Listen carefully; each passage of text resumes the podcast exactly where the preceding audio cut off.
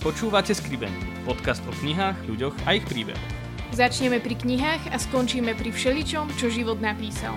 Bežní ľudia v roli knižných hrdinov, exkluzívne rozhovory s tvorcami kníh a neobyčajné zákulisné informácie o pripravovaných novinkách.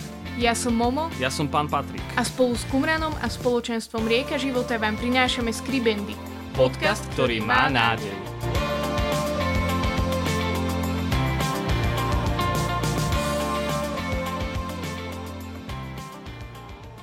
Vítajte pri druhej adventnej epizóde. Máme tu už druhú adventnú nedeľu, ktorú prežívame tak trošku ešte stále v lockdowne. A máme tu opäť otca Michala. Vítajte, otec Michal. Ďakujem pekne. Otec Michal, čo nám táto adventná nedeľa môže povedať do tohto nasledujúceho týždňa? Aj táto nedeľa tiež nesie veľkú Božiu výzvu. Pripravte cestu Pánovi, vyrovnajte mu chodníky. A každé telo uvidí Božiu spásu. Znova je tu Boží prísľub. Každé telo uvidí Božiu spásu, teda každý človek. Akoby poznaním Boha sa naplní zem. A napriek všetkému, čo je okolo nás, čo nás nejak zväzuje a obmedzuje, je tu niečo, čo je pevné, a to je Božie slovo, Boží prísľub, a na ňom môžeme stavať. Advent nám má v podstate ukázať, či my ešte vôbec čakáme na Boha, teda či máme nádej, lebo bez tejto nádeje nie je kresťanstva. V podstate všetci očakávame, všetci ľudia niečo čakajú. Izraelský národ neustále prežíva svoj advent, očakávanie. Ale či je to len čakanie na nejaké sviatky, na nejaké darčeky, a často sa advent zúži len na tých pár posledných dní a, a nakupovanie, varenie a, a potom čakáme, že budú nejaké pekné sviatky, ale po tých pár dňoch sme znechutení, sfrustrovaní, sklamaní a chvála Bohu, že už je po sviatkoch. Možno je treba pripomenúť, že advent to sú štyri týždne veľmi krásneho času, kde sa v nás prebúza tá túžba po poznaní Boha a po jeho príchode, alebo ešte viac sa ponorí do jeho prítomnosti. Na jednej strane hovoríme, že potrebujeme čakať ten druhý príchod, alebo byť v takom nastavení očakávania. Iní hovoria, že Pán je už blízko a vyzerá to tak, ako keby sme už mali len sedieť so založenými rukami a, a čakať, že čo sa stane. Ako nájsť to také správne nastavenie v tom všetkom? Áno, boli e, obdobia v e, dejinách cirkvi, kedy sa to príliš e, šponovalo a, a diktovali sa nejaké termíny konca sveta a ľudia už čakali so založenými rukami, ktorých svätý Pavol upozorňuje, že proste máme pracovať, žiť v tomto svete a, a akoby žiť v tom očakávaní, tak ako možno ako Mária po zvestovaní e, všetko ide tak ako, ako predtým, ale všetko je iné. Ona vie, že pod jej srdcom je Ježiš, je tam Spasiteľ. Alebo je to podobné, ako keď nám príde do domu nejaký vzácny hosť, e, tak všetko beží ako predtým, ale všetko dostáva takú inú, inú farbu. Uh, už nebúchame dvermi, ja neviem, ráno nerozsvietim všetko, nepustím naplno rádio, uh, pripravím lepšie raňajky a, a advent práve prebúdza v nás túto túžbu, akoby ju odkrýva a, a my ešte viac poznávame Boha, Spasiteľa, ako pôsobil v celých dejinách, uh, aj v dejinách Izraela, a túžime viac po ňom a viac zažiť to, tú Božiu lásku. Ako môžeme viac túžiť po Bohu? Ako, ako môžeme prejaviť tú, naozaj tú naliehavosť toho, čo sa modlili aj tí prvotní apoštoli, že Maranata, príď?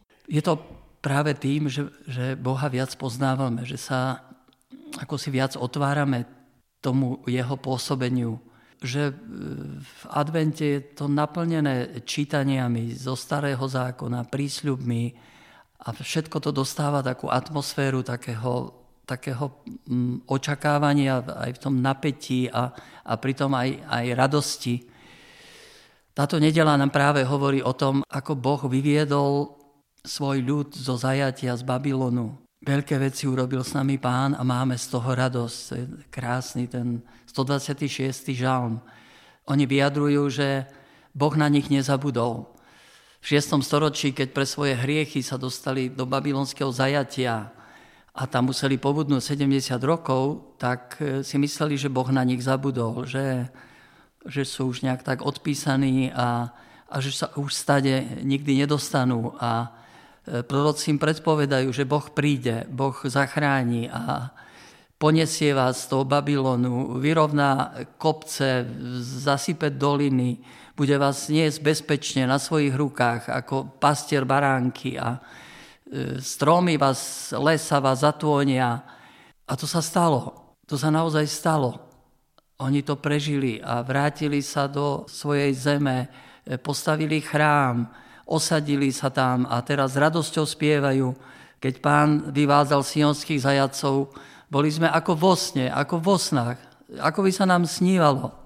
Ústa sme mali plné radosti, to je taký preklad. No proste smiali sme sa do popuku a všetci pohania hovorili, pozrite, čo s nimi urobil Boh, pozrite, ako ich niesol, pozrite, ako ich vyslobodil.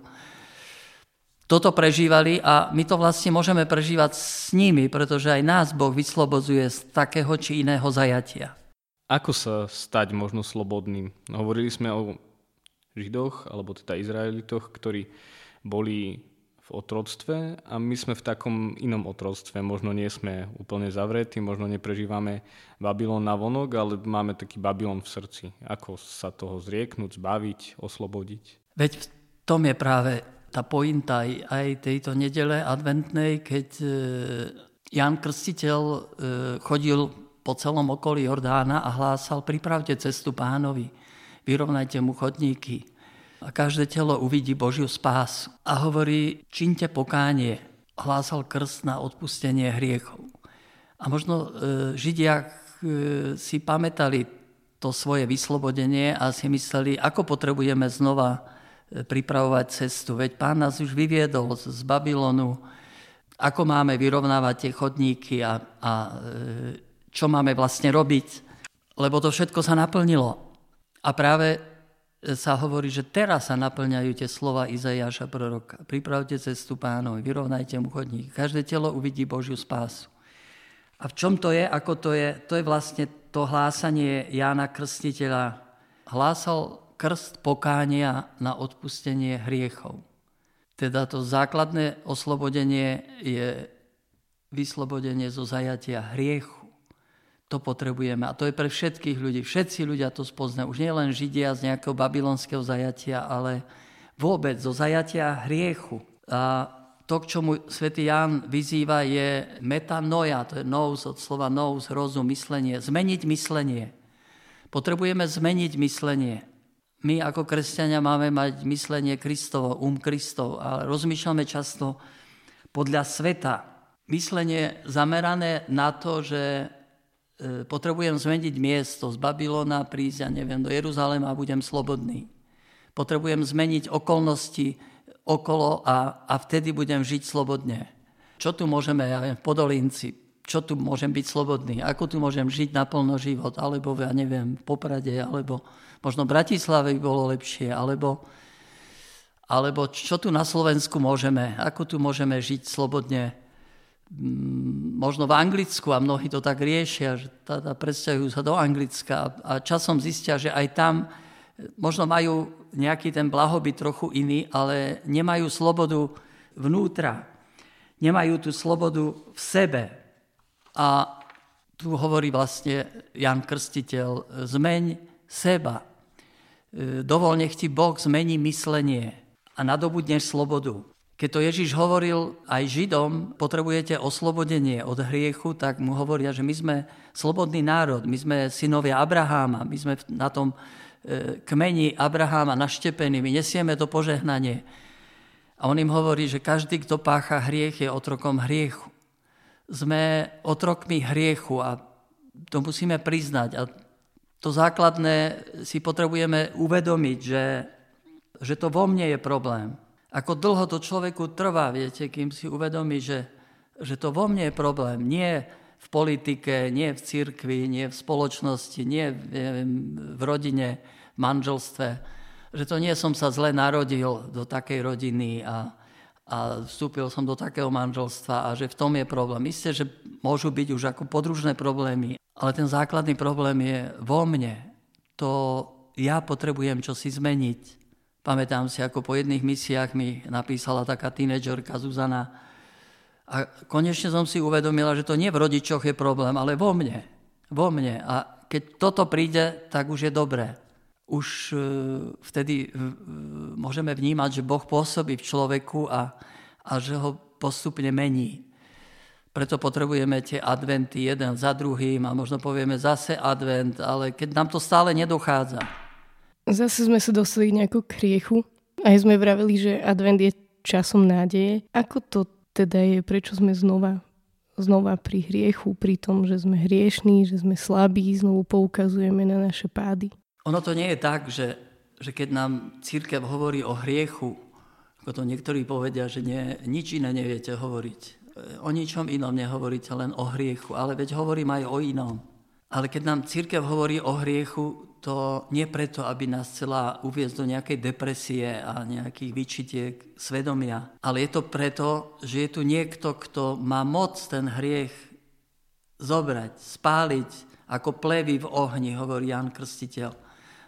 Je to v tom, že medzi nami je niekto, kto má moc odpúšťať hriechy. Pekne to píše svätý Marek vo svojom evanieliu, že prichádzali k Jánovi ľudia z celej krajiny a obyvatelia Jeruzalema, nechali sa krstiť v rieke Jordán a vyznávali svoje hriechy. A vyznávali svoje hriechy. A tu je niekedy problém.